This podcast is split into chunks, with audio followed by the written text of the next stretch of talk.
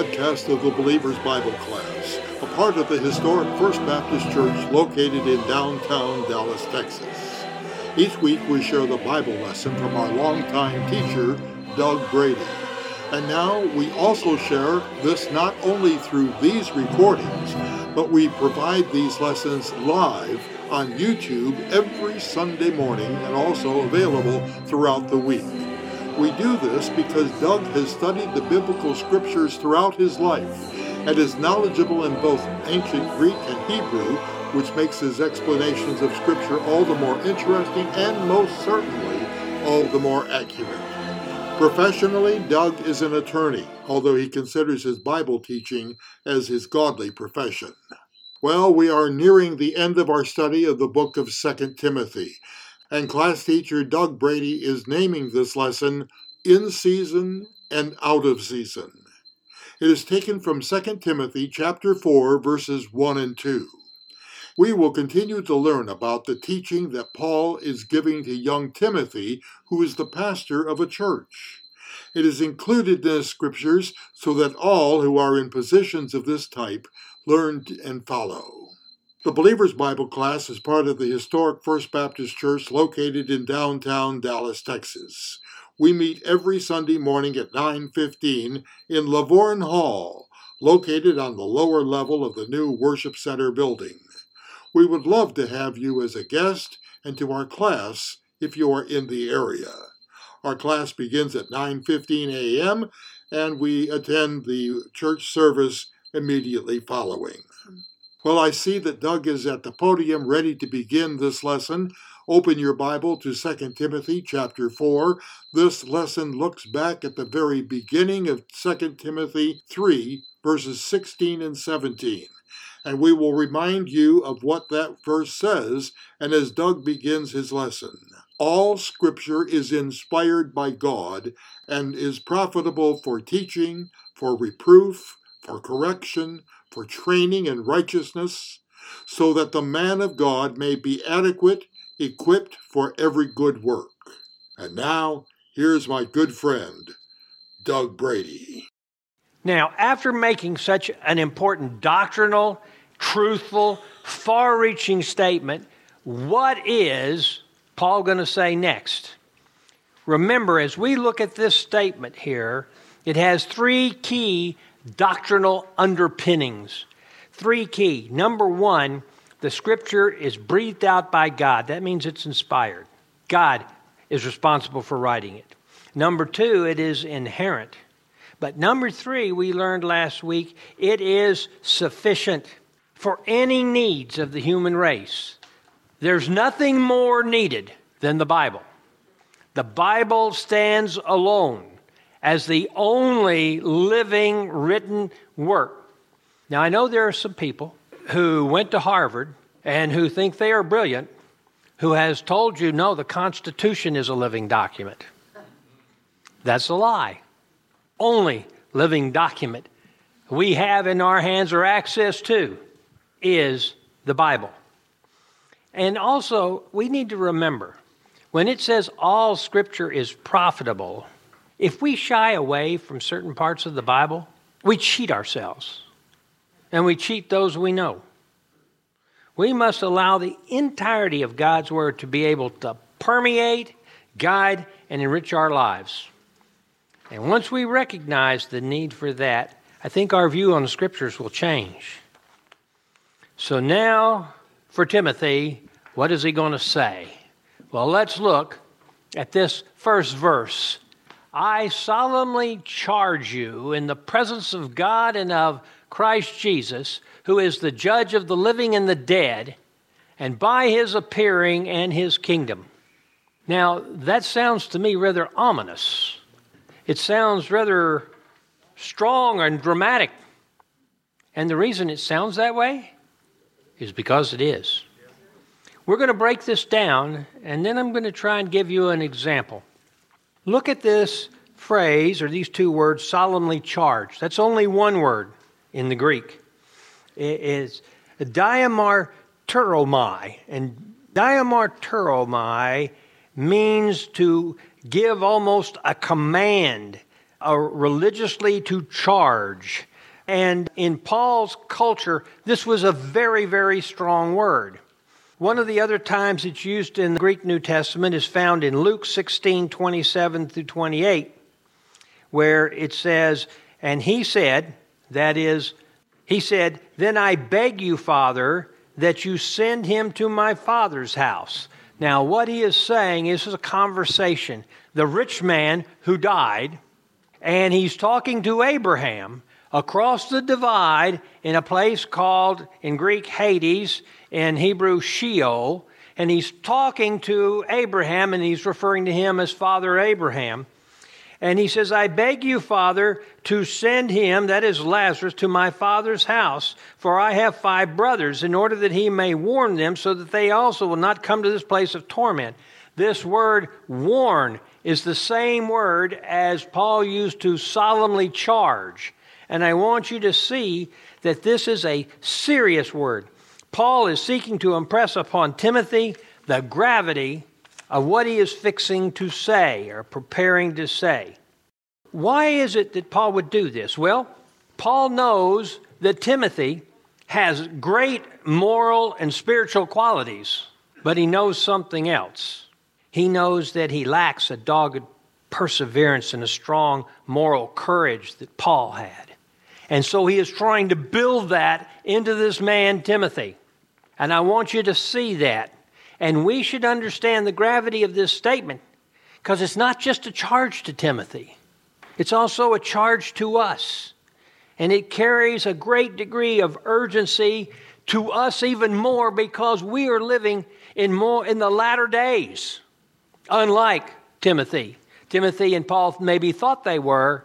If they were to see the perversion that's going on in our nation today, I want I tried to think of what an example of this something like this would be. And what if we were here just as we were today and all of a sudden the back door bursts open and in walks a man wearing a completely outfit of white, a white suit, white socks, white shoes, white belt. This man I know because he was instrumental and involved in my father's salvation.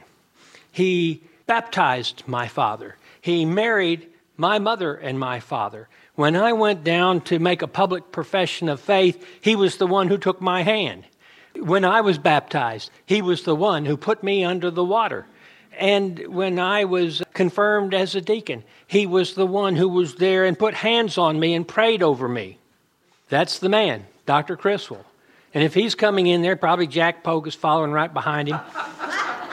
but can you imagine him coming up here, standing halfway right past Dawn, pointing his finger at me the way he's been known to point, and he says, Doug, I solemnly charge you in the presence of God and Christ Jesus, who's the judge of the living and the dead, by his appearing and his kingdom.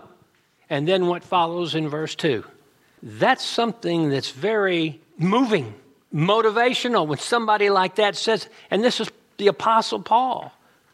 And maybe at this time there was no one closer to God than Paul. God took Paul up into heaven and let him see the third heavens. He said, I saw things I can't even tell you about. That's how serious this is. And the charge is solemn. Now, what's the next thing he says about this charge? In the presence of God. What does he mean I charge you in the presence of God.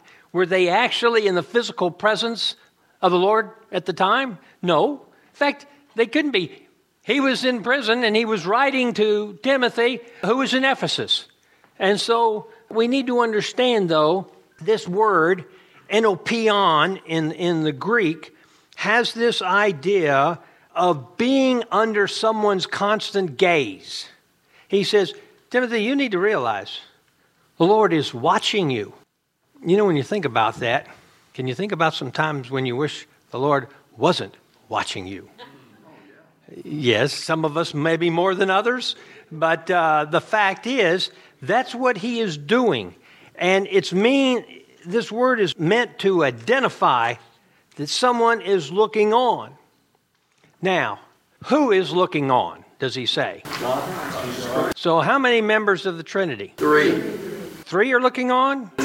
I thought you asked. Two, you're saying. Now, okay, we need to have a vote here. This is, you know, uh, this we're going to call it a democratic republic. I don't want to be a democracy that's dictatorship of the majority or the ones who can put in the most illegal votes. How many of you believe the verse mentions three members of the Trinity? Raise your hand. I've got a few hands. All right, how many believes it's two? How many believe it's only one? We just have two people, three people who believe it's only one. But it says God and Christ Jesus. You look at that in the English, it's clear. The Father and Christ Jesus. Now, as this book was written, it was his last book, I have found the Greek is more complex in this book than most of the other books that I've looked at that are Paul's. In addition, as he getting to the end, it becomes even more complex. I was having trouble with coming up to, so I went to Wuest, who's my fallback authority on Greek, and I looked at Kenneth Wuest's book on this, and he said it's only speaking of one member of the Trinity, and that's Jesus Christ. And he said if you translate this properly, they didn't translate it properly in English. Maybe the best way to, in the presence of God, even Jesus Christ, or even Christ Jesus. And that's the way we should understand it. Why? Because we're going to see in a minute, this verse is all about Jesus Christ. That's what he's talking about. That's the one that Paul deals with. That's the one Paul wants to make sure we understand. So it's Jesus Christ. One of the reasons he wants us to see that and understand that is this Who was the one that was tempted just like us and yet without sin? Who is the one who's going to provide us a means to escape any temptation that comes to us? Jesus Christ. And He wants us to focus on Him because He is the center of who and what we are. He is our bridegroom, our future husband. And so we need to understand that. Now, in, in coming to that conclusion, we then see this next phrase, who is to, who is to judge. I want you to see that. This means, this word means is to. You think this is just a transition, it doesn't really have that much meaning. Oh, yes, it does. Because what it's talking about here is to be about or to be on the point of doing. Jesus is on about on the point of doing what? Judging. Judging. Now, we need to, to look at that just a second. This word, to judge, can mean several things, but the concept really is separating, putting asunder, to pick out, select, or choose. He's dividing up. Now, what is the first judgment? How many judgments is Jesus involved in? The mayor says three. How many did you say, Don? I think I'll go with two. Uh, you, I thought you'd learned by now to listen to your wife. Well, I just thought, you know. Oh, you just wanted to create a little controversy. Yes, I know. All right. Number one, there is a judgment that will occur. We don't know exactly the time, but the start of that judgment is the rapture. It's a separation. The church is taken out. We're going to study that at length uh, in some coming weeks. Now, once we get up there, we will be judged. It's called the Bema Seat Judgment. You say, wait a second. I thought our sins were covered. I thought our sins had already been paid for. Why am I going to be judged? Your sins already have been paid for. You're not going to be judged for your sins, but there's going to be rewards. Rewards. And we need to understand it, there can be a lot of rewards for some people and very few, maybe, for others. We are going to use the things that we are given to praise God and some of us maybe will feel a little insufficient. In addition to that, there's not just rewards, there's authority. You'll be given positions of rulership in the kingdom. Now, during at the end of the seven year period of tribulation, there's a second judgment. It's the judgment of the nations, and they will be divided, and they will be put many of them in Hades, Sheol, and only those who are true believers who have made it through the tribulation will go into the kingdom from a purely human side that haven't been already glorified. And then, at the end of that millennial kingdom and one final revolt, there will be something called the Great White Throne Judgment, a time of horror if you're on the wrong side of the throne. And those three judgments who will be sitting on the great white throne? Who will be sitting at the bema seat of Christ? Who will make the decision in the judgment of the nations? Jesus Christ. Jesus Christ. A lot of people think, oh no, God the Father. No, Jesus Christ will. Do we have any proof of that from the scriptures? Well, if we were to look at Romans 2, verse 16, it says, On the day when, according to my gospel, God will judge the secrets of men through Christ Jesus. Now, notice that through Christ Jesus. Does anybody have a recollection of that word through in the Greek? Do you remember that? We talked about that in verse 15. It's dia. And if it's genitive and its object is genitive, what does that mean? Bonnie, what does it mean? Yes. It also means, though, genitive of means or instrumentality. Who is going to be judging? Christ Jesus, according to that verse. If you look again, say in John 5 30, he says, I cannot do, I can do nothing on my own initiative. As I hear, I judge. And my judgment is just, because I do not seek my own will, but the will of him who sent me. So we need to see there are three judgments coming, and this charge is made here that we need to see the charge is made on the basis first being in the presence of Jesus Christ, under his gaze constantly. Secondly, he is the judge who's going to be making the judgments. He will be judging you. And he'll be judging everybody in the world. In fact, who does he judge? The living and the dead. That's everyone. And so the next thing he's going to talk about in this charge is I charge you by the appearance of Christ Jesus. What does it say? By his appearing. Now, this is, of course, after his first advent. This is after the time that he spent here on earth. What appearing is he talking about? Is he talking about the rapture? Or is he talking about the second coming? Which do we think? That's not an easy question to answer right away, is it? Well, let me tell you first, let's look at this word. The word is epiphania. An epiphania means an appearing or an appearance, and it really is about something that literally means a shining forth. When Jesus comes to rapture us, will unbelievers see him? Well, is he coming to the earth? No. He is going to meet us where? In the clouds. That is behind where anybody else can see. And will we be lingering there? No, it will be in an instant, in the twinkling of an eye. So it is not the rapture. Now, we say that, and that's a reasonable argument. Is there any passages that would indicate something to differ with that? Look in Second Thessalonians chapter 2 verse 8. Then that lawless one. Now who is the lawless one? The Antichrist. The who one will be revealed whom the Lord will slay with the breath of his mouth.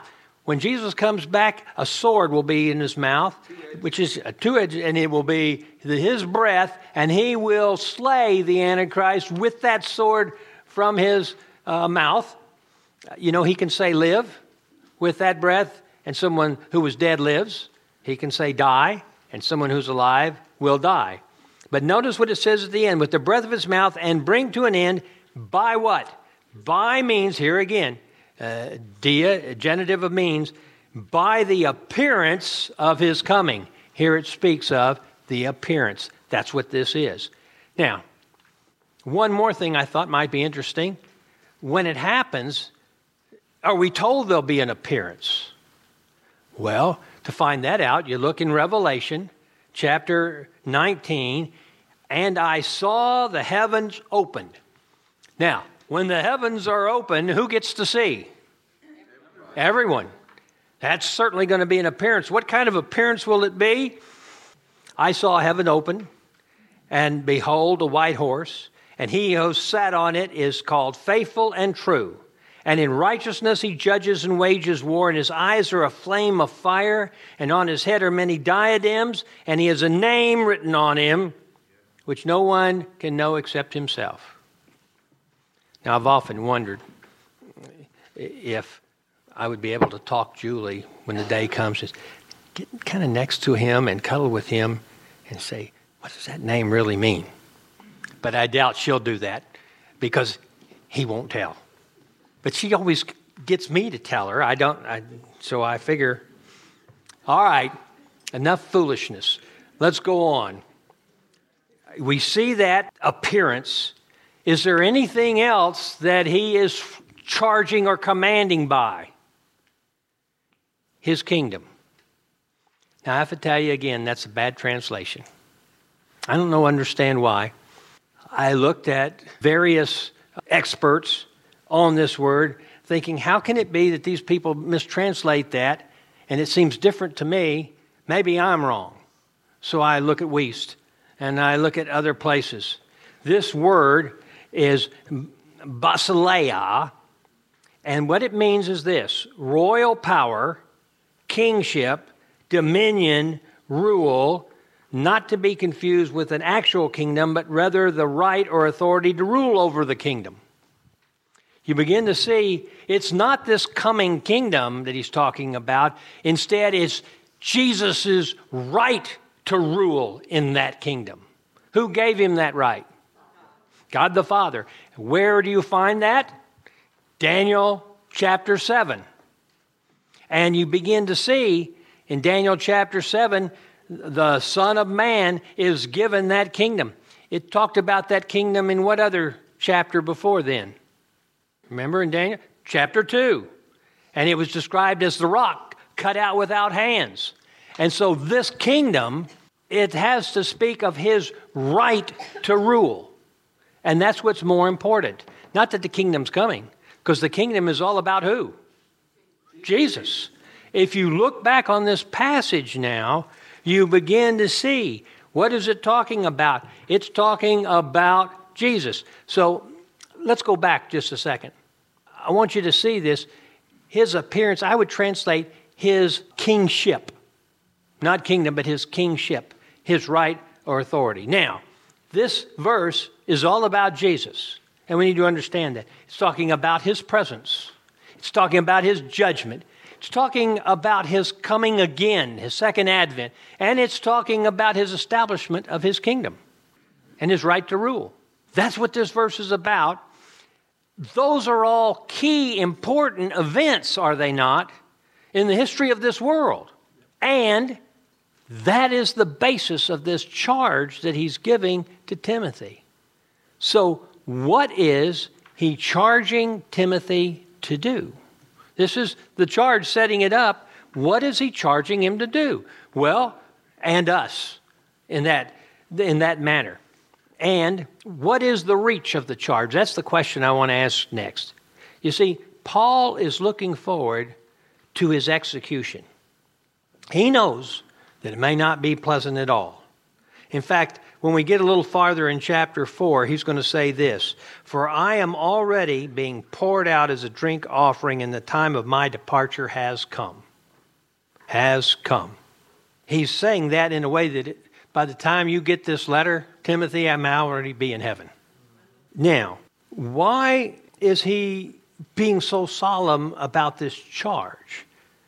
Who and what is Paul responsible for? Paul is responsible for the churches he and his team had planted in Syria, in Asia Minor, in the Grecian Peninsula, and even beyond in Rome. Does he feel accountable for those churches? Let's look, because this is something he repeats all the time.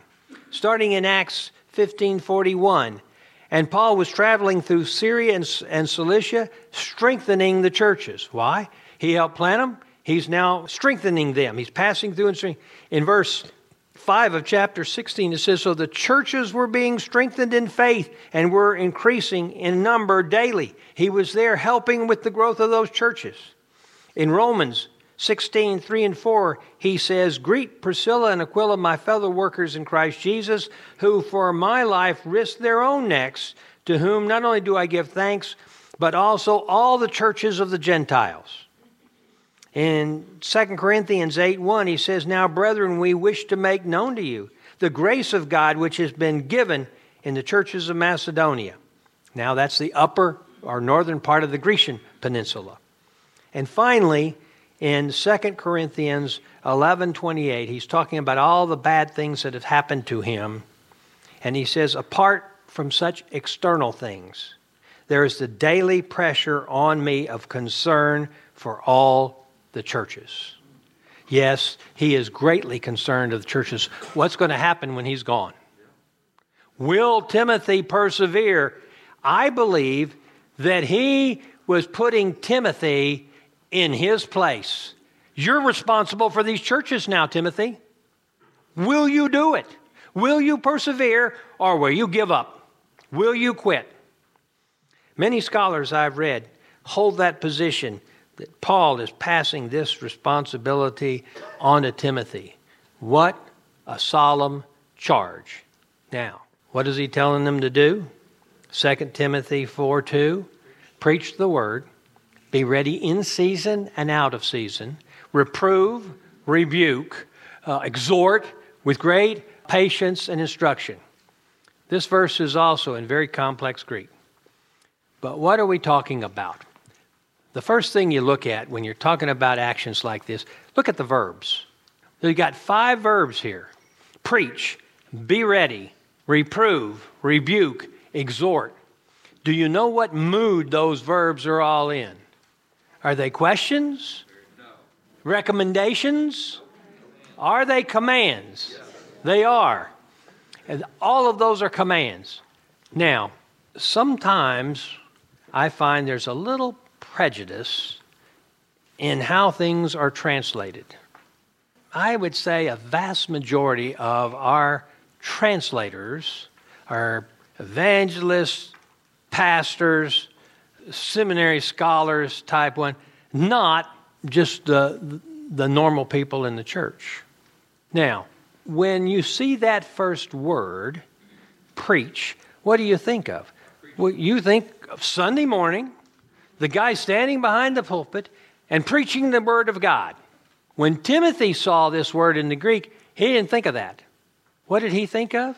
He thought of the imperial herald who would come to the community, gather everyone around, and say, This is what the emperor says. Or maybe, if it's even more important, if there was an ambassador to that particular area, you would listen to what the ambassador, this is what my emperor says. And you know, basically, Rome ruled the world at that time. Let me tell you what this word is. This word is caruso. Doesn't have to do with any opera singer. This is a Greek word, kerusso, and it means to be a herald, to officiate as a herald or an ambassador, and to do and is as one to publish or proclaim openly. Now, am I a preacher? No. Don, are you a preacher? Not quite. Don, are you a preacher? No. So you translate it preach, that excludes everyone here. There may be a few preachers in here, but I'm not. But if it means a herald or an ambassador, does that include you, Steve? Yes. Does that include you, Don? Yes, sir. Includes me, includes you, Don, it includes all of us. This is a passage and a proclamation that goes way beyond just Timothy. This is all of us. Well, you say, how do I know that I'm supposed to be a herald or I'm supposed to, to, to know this? Well, if you were to look, Paul has said, I am an ambassador for Christ. You, we are all his ambassadors. I want you to think about this carefully. We all live here in the United States. From God's perspective, am I a citizen of the United States? I am an alien. I am just passing through in, in clear Texan. What we've got here is I'm an ambassador or a herald that he has sent me here to, and you, to proclaim his message. And we need to come to understand that. That is the first part of this charge that we need to see. And we have the authority of the King of the universe to say what we're going to say. So if someone wants to tell us we can't say it, we don't respond rudely, but we say what Peter and John said whether we should obey men rather than God, you be the judge, but we cannot stop speaking of the things we have seen and we have heard. That's the way we have to respond to that. Now, what is he telling us to proclaim? What? Word. The Word. Now, here again, that's a phrase with that definite article. It's put in there when he says the Word, that means you should know what I'm talking about. When he just says the Word. What is we just finished studying? 3, 16, and 17. What does it say? Does it tell us what the Word is? Yes, it does. That's what he's saying. The entire canon of the Scripture, that's what I'm referring to, that which was breathed out by God. Uh, the Lord's herald is not to choose his own message. The herald is provided the message by the sovereign. And we need to understand, we need to know God's message. How can the herald deliver God's message if he doesn't know the message? Can't. Yes, he's a failure. Yes, sir. At the time that this was written, uh, the word, would the word have been the Old Testament? It'd be more than that. When you at, at that time, yes. At, at that time, how many books did Paul write totally, Gary? Thirteen. How many had been written by that time and disseminated? Twelve. Other books have been written now. Some of the writings of John hadn't been written by 67 AD, but a large number of other books had been written, and I think it's the entire Scripture. God has to make a statement, Gary, at one t- point in time because we are bound in time. He's not. And so I think it's all of the canon, not just the Old Testament, when I see that. Because he's saying all of the Scripture is God breathed, and certainly these are canonical, these books. Julie? But it does include. Oh, yes. If you leave the Old Testament out, you're violating all Scripture. It's one book, one book, 66 chapters, so to speak, 66 books. Now, the next thing he says is to be ready. Be ready. That means to be at hand, to be ready. This word is used in Greek literature to speak of a soldier uh, being ready to go into battle at a moment's notice, uh, a guard who is constantly on the alert for a surprise attack. Maybe a modern example would be the fire department. If you've ever taken a kid through the fire department, one of those fire stations, they'll show you here's the pole. We slide down. Our pants are right there. We jump in and put the suspenders. The boots are right there. Everything is right there. We are in a moment's notice in that fire truck out towards the fire. Rapidity. They practice it, they know it well. That's this concept. You have to be ready. You need to know you're standing in God's presence. What he's, his gaze is on you.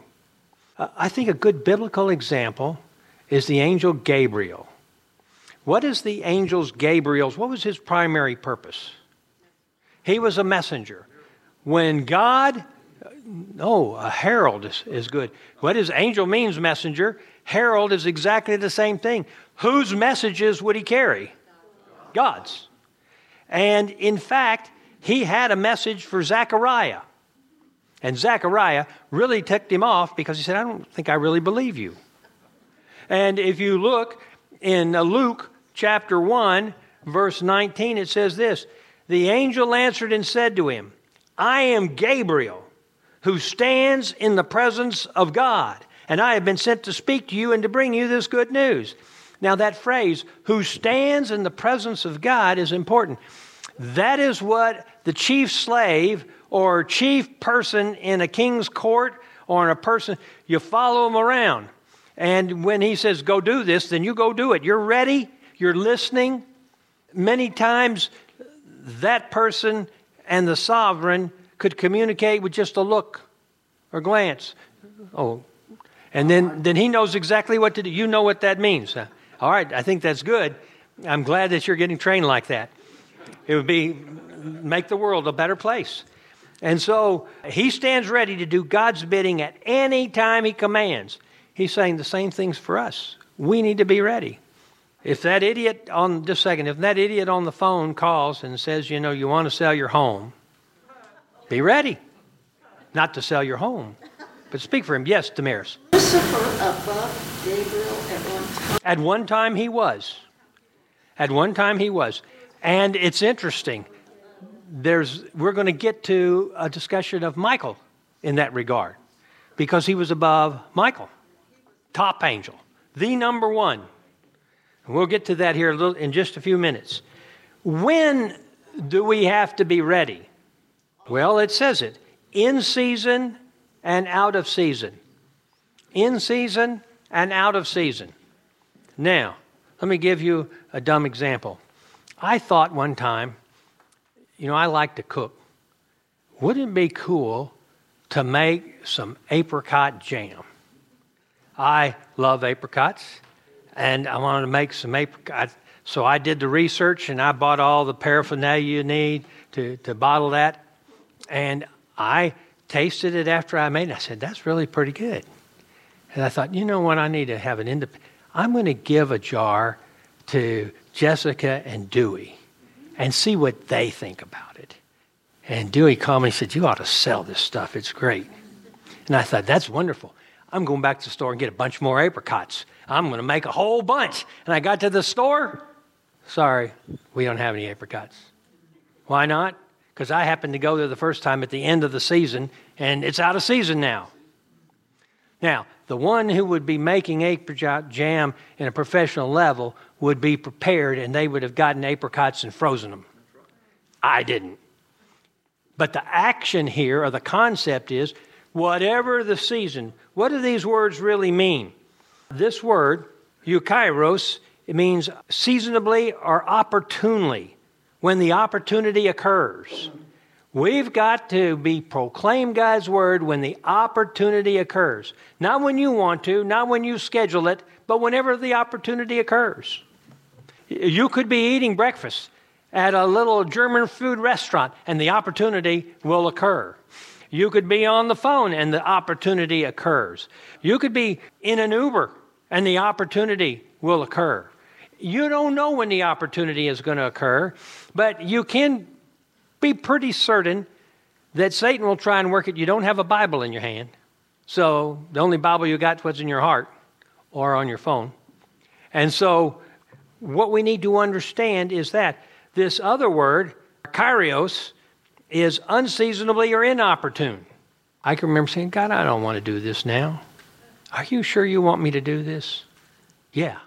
In season and out of season, always ready for the call.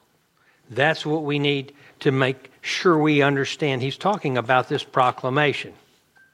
Now, the proclaimer is to include in his message reproof, rebuke, and exhortation. Reproof, rebuke, and exhortation. Reproof means to convict or confute, and it usually involves an emotional response. And it usually involves an emotional response to the positive when we reprove uh, using God's word. Do you remember the first example or I see of this in the New Testament is in Acts 2 when Peter is preaching at Pentecost and he's just finished and it says, And now when they heard this, they were pierced to the heart and said to Peter and the rest of the apostles, Brethren, what shall we do? You see, it was an emotional effect on them, what they heard, and they are ready to go to do what needs to be done, to respond favorably to the change. Rebuke is a little different term.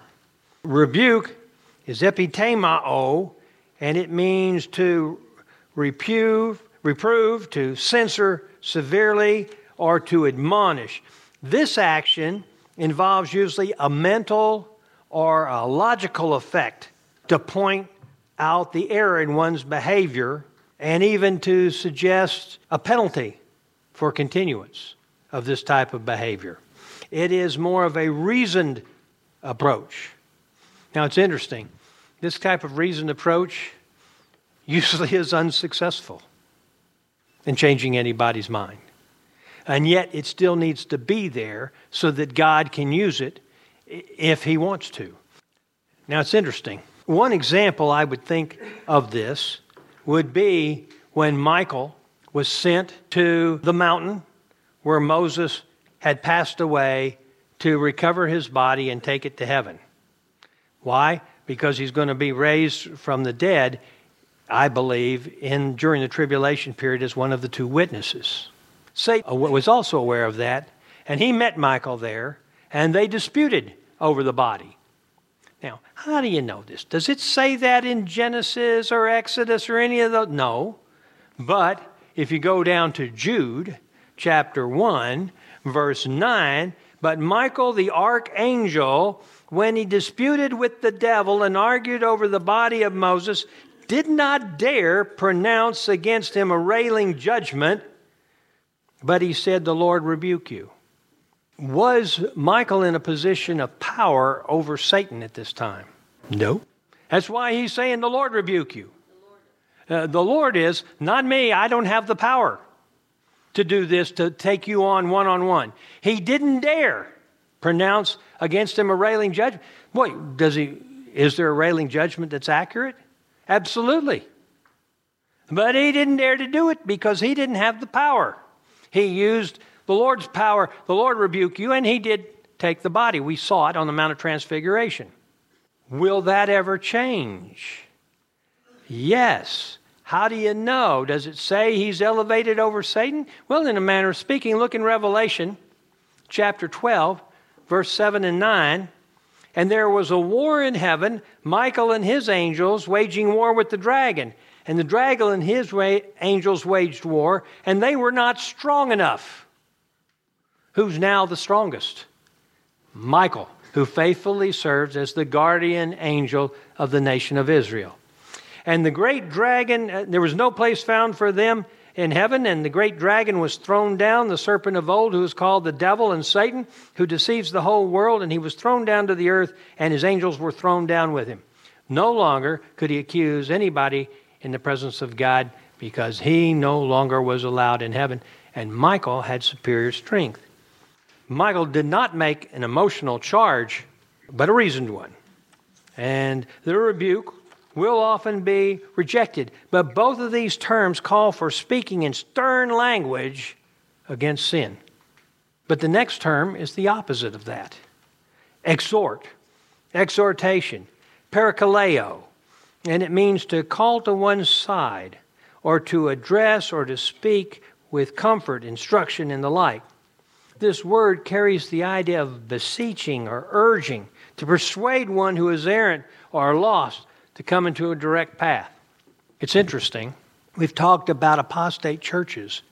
These three actions give you a excellent grade or, or evaluation method for whether a church is becoming apostate or not. What do you mean?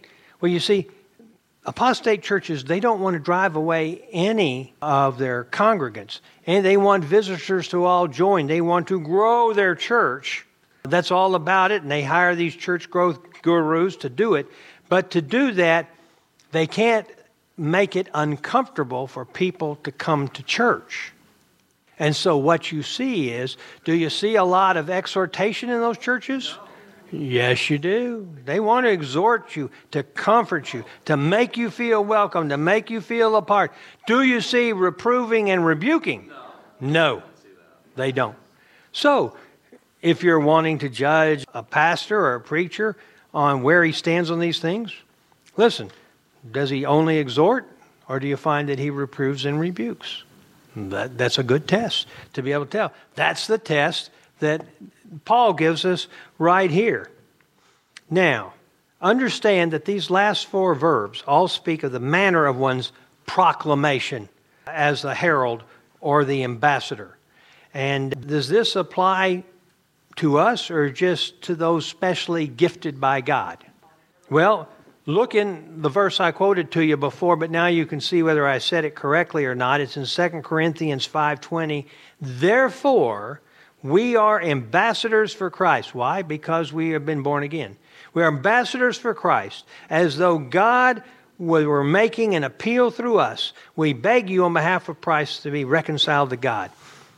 So, is the ambassador who is in the consulate uh, of China in Washington, D.C., a United States citizen? No. The ambassador from China? No, he's not. What, what nation is he a citizen of? When he was introduced, he's saying he is introduced as the ambassador of the People's Republic of China. Why? He is bearing their name, he speaks for them. Whether you like it or not, you are bearing Jesus' name. If you're a Christian, that means Christ in one. You are the ambassador, and I can tell you, the, as the ambassador of Christ, the government that he represents doesn't desert you and let you be uh, assassinated uh, unless he wants to bring you home right away, unlike some other countries or one particular one. Now, let's look at the final part of this verse. With great patience and instruction. Now, the first thing I want us to try and determine is, and understand the Greek in this term, preach the word is the first of a command. The end of the command is with great patience and instruction. The things in between are part of preaching the word with patience and instruction doesn't just apply to exhort, it applies to everything in there. All of those statements. If you look, for example, in uh, O. Wuest, he would give you an indication, although he's he's kind of iffy. You go to the Bible Knowledge Commentary, New Testament version, it specifically says it's to the entire verse. And so we need to see that.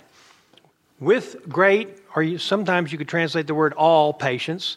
Uh, you could say great patience, or all, or all, or in every situation patience, and instructions. What do those two words mean? You're preaching the word, and you're preaching it with patience. That means you're patient when you're reproving, rebuking, or exhorting. You need to see that because this word is important to understand in its meaning this concept of patience, and that is that it is long suffering, but it's also constancy. You are keeping the same things, it's constancy. Now, what does that last word mean? Instruction. It does, it means teaching. If you are following this admonition, proclaiming the word as a herald, being ready in season and out, what will the content of your proclamation include? When it's over, what should you say? Have I been taught anything? If you can say yes, then this proclamation and this admonition is being followed. If you say, I didn't really learn anything. Well, maybe next time. But if the next time and the next time I didn't learn anything, it's not being followed. And what should you do? Now, some people would say, leave the church. Others would say, doesn't that have something to say about patience? We need to start praying for the, the person who's doing the proclaiming, who's doing the teaching, to see if God will change them, if He will get them to the point where they can start allowing you to teach. Now, let's look back before we finish. I want us to look back at the charge. Gary, do you know the watchword of Dallas Theological Seminary and where it comes from? Preach the word, Preach the word, right? Preach the word. That's what Dallas Theological Seminary was found on. What is it? Keraton ton logon, preach the word. It comes exactly from this verse. Yeah, they changed it. And now it's something like preach truth or teach the truth. It's not the same. That's a shame, isn't it? When you say preach the word, the one who's being involved in that should know what the word means. Paul's charge set out in one verse that one reminds both Timothy and us that we are under the constant gaze of the Lord Jesus Christ, and He is the ultimate judge. We need to remember that the foundation of true ministry of God is always the Word of God. And you really can't be an effective minister without the Word of God. Now, I'm going to make a suggestion to you that you consider. We've talked about judgment, we've talked about the Word, we've talked about ministry, we've talked about obedience. Let's do this. I would like, I would like to re- you to day sometime, find a time today to reenact a future event. Now, that sounds like that doesn't make sense. Reenact? You reenact a past event. But no, the one we're talking about doesn't live in time. And it's a future event he told us is going to happen at the Bema seat of Christ. And I would suggest we sit down and reenact a future event. Let's, let me explain to you what that is. You stand before God one day, and He restates all that He has done for you, and then He asks, and you put in your name, Doug, what have you done for me? And I'm going to suggest that you set aside a time to think over and ponder what your answer will be. Because you don't have to make your answer today. But there will come a time when you will have to make an answer. What will you say? That's rather concerning, is it not? Especially if you're making a comparison of what he's done for you versus what you've done for him. Let's close in a word of prayer. Father, I thank you for the time that we could spend here today. And I thank you for how much you love us and the mercy that you've shown us all. Now, Father, help us to think through what it is we have done for you, whether we've ever considered this charge of proclaiming the word, being ready to do it whenever you urge us to and whenever the opportunity arises, with patience and with instruction. We know to do that, we have to know the word, we have to be prepared. Help us to work on our preparation and our understanding of your message. And Father, I want to pray for our nation. And you know that our nation has been training its children for several generations that you don't exist, that anyone who believes in you is a fool and uneducated, that you've They've tried to do everything they can to remove you from government, remove you from education, remove you from business, remove you from the media, remove you from the entertainment industry, remove you from the legal profession, the medical profession, everything they can to do that, Father. And yet, have they gone too far? Father, what I'm asking you to do today is to intervene in the life of our nation and to bring judgment and condemnation to those who are leading us in this sin. You know better than we do who those leaders really are. And do it in such a way that it's public and that people have to say that was from God because it couldn't have been from anyone else. And I pray that you return the fear of you to our people so they will realize the gravity of the decisions they're making in relation to you and to rebellion to you, and that you will turn us back to you. Father, restore our nation. Give us one last chance. We certainly don't deserve it, and I hope we haven't gone too far, but I pray you show mercy to us one last time. I pray these things in the name of your Son, listening for the sound of your trumpet. Amen.